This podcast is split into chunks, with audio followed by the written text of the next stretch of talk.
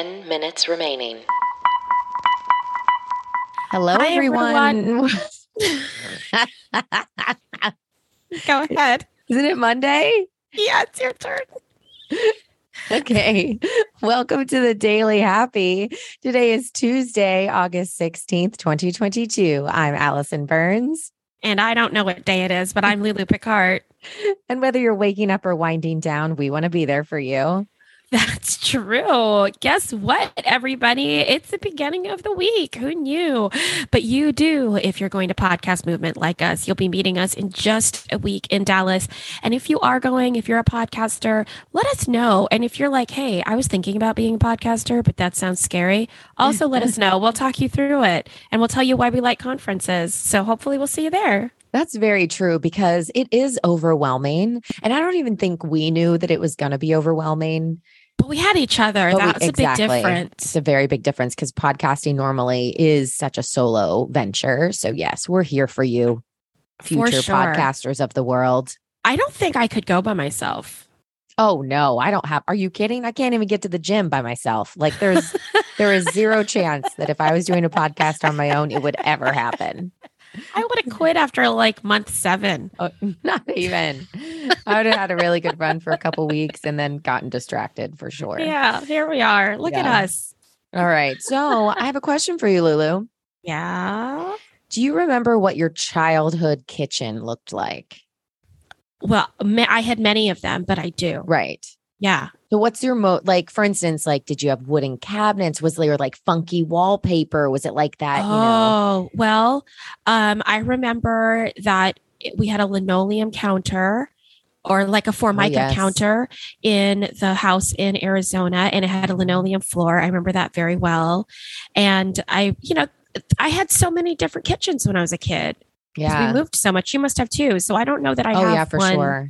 But I know because we both were military kids. I know like the housing we were put in was also very like just simple, just bare bones. Oh. There wasn't a lot of design because they just cycled people in and out of this military housing. Yeah. So for me, I don't even remember like a lot of like crazy, you know, wallpaper or linoleum prints in like shapes and colors, that sort of thing. But I found this article. So if you guys are interested in this, check it out. It'll be in our show notes. Um, it talks about how a lot of people can guess the decade in which you were born based on what your childhood kitchen decor was that makes sense. and it goes through the decade. So it basically says, for instance, in 1910, the kitchens had freestanding furniture everywhere. There were no built in appliances or cupboards. Right, right, right. Everything was freestanding. So even sinks, everything was separate from the wall because they wanted to increase circulation and prevent mold. Oh, okay. right? Yeah, no idea. But in the 1920s, designers started adding like color to the kitchen. So then instead of like wood and browns, it was all of a sudden they would paint the cabinets, they would add floral drapes, they would lay down rugs. Still, appliances were freestanding. And because there was like very little counter space, they would like add in like freestanding tiny tables so that they could, you know, prepare food on, stuff like that. Okay. And then yeah. 1927, guess what was introduced? the An appliance, the refrigerator. refrigerator. Uh-huh. Yes. Yeah. so even though it was invented in like 1911, a lot of Americans did not get one in their homes until 1927. So before that, they just had those large blocks of ice, which is why they called them ice boxes. Yes. I know I've learned so much. I went down this rabbit hole. And then in the late 1920s, all the kitchens began to run on those electrical devices. So they had toasters, they had waffle irons. So then they started to, the goal was to switch to those built in sinks, the built in gas stoves. And then by the 1930s, everything started becoming built in. So we're talking countertops, all of the appliances, stuff like that. Mhm. And then they even said that some of the stoves were tucked under the counters, and then ironing boards would fold out from the wall in the kitchen. We had that Really? in one of our, yeah, we definitely had that in one of our houses where an ironing board, would a little mini ironing board would come out from the wall. oh, that's so cute. I never had that.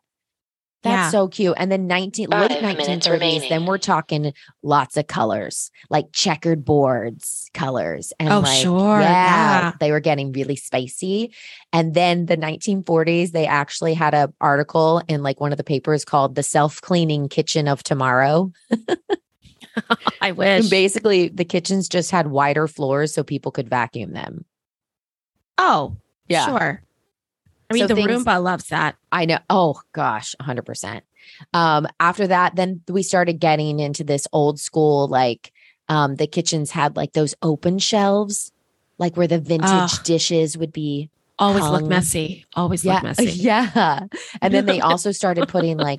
Always look hung. messy. Always yeah look messy. yeah and then they also started putting like benches in and stuff around like creating the dining area Like the stuff like little nook. yeah the nook Yeah, the nook. Yeah. So it's so interesting. You guys have to click through this. I could go all throughout the decades. And then, you know, 1950s, you're getting into those retro kitchens, the pastel colors. I love the I love the 50s kitchens though that are supposed to look spacey. yeah. And it's the I Love Lucy stuff where they like had the bar.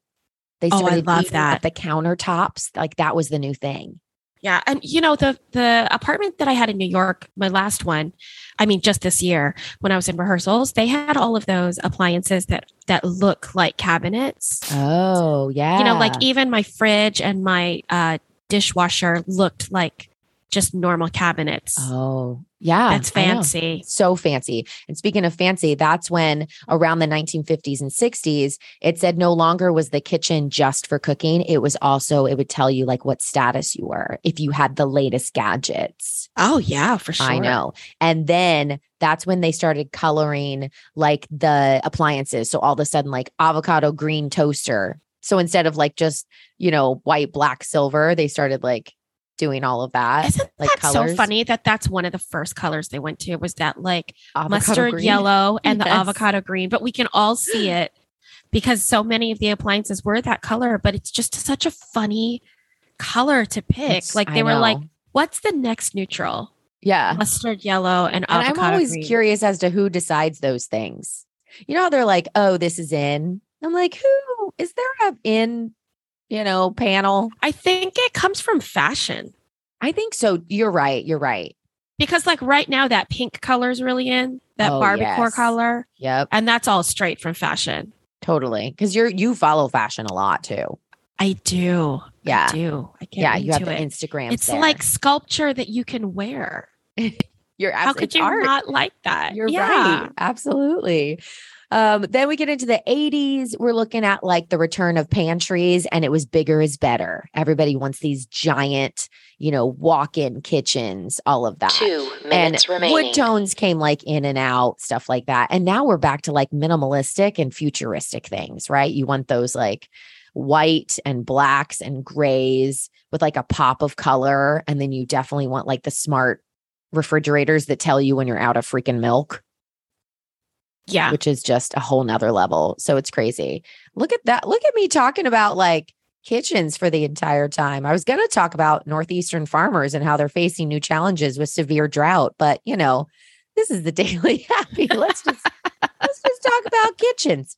Um, stainless steel's back. No, I'm kidding. Um, no, we have less than two minutes left, so I'm going to talk about my happy.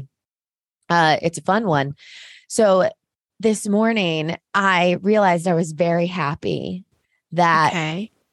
coffee has the coffee sleeve That coffee has the coffee sleeve. when you get it from a place. Oh, yeah. That those people are making billions of dollars. Whoever invented that? I mean, it's the simplest design, right? Billions, billions it's of dollars. cardboard wrapped in a circle, sometimes with print on it.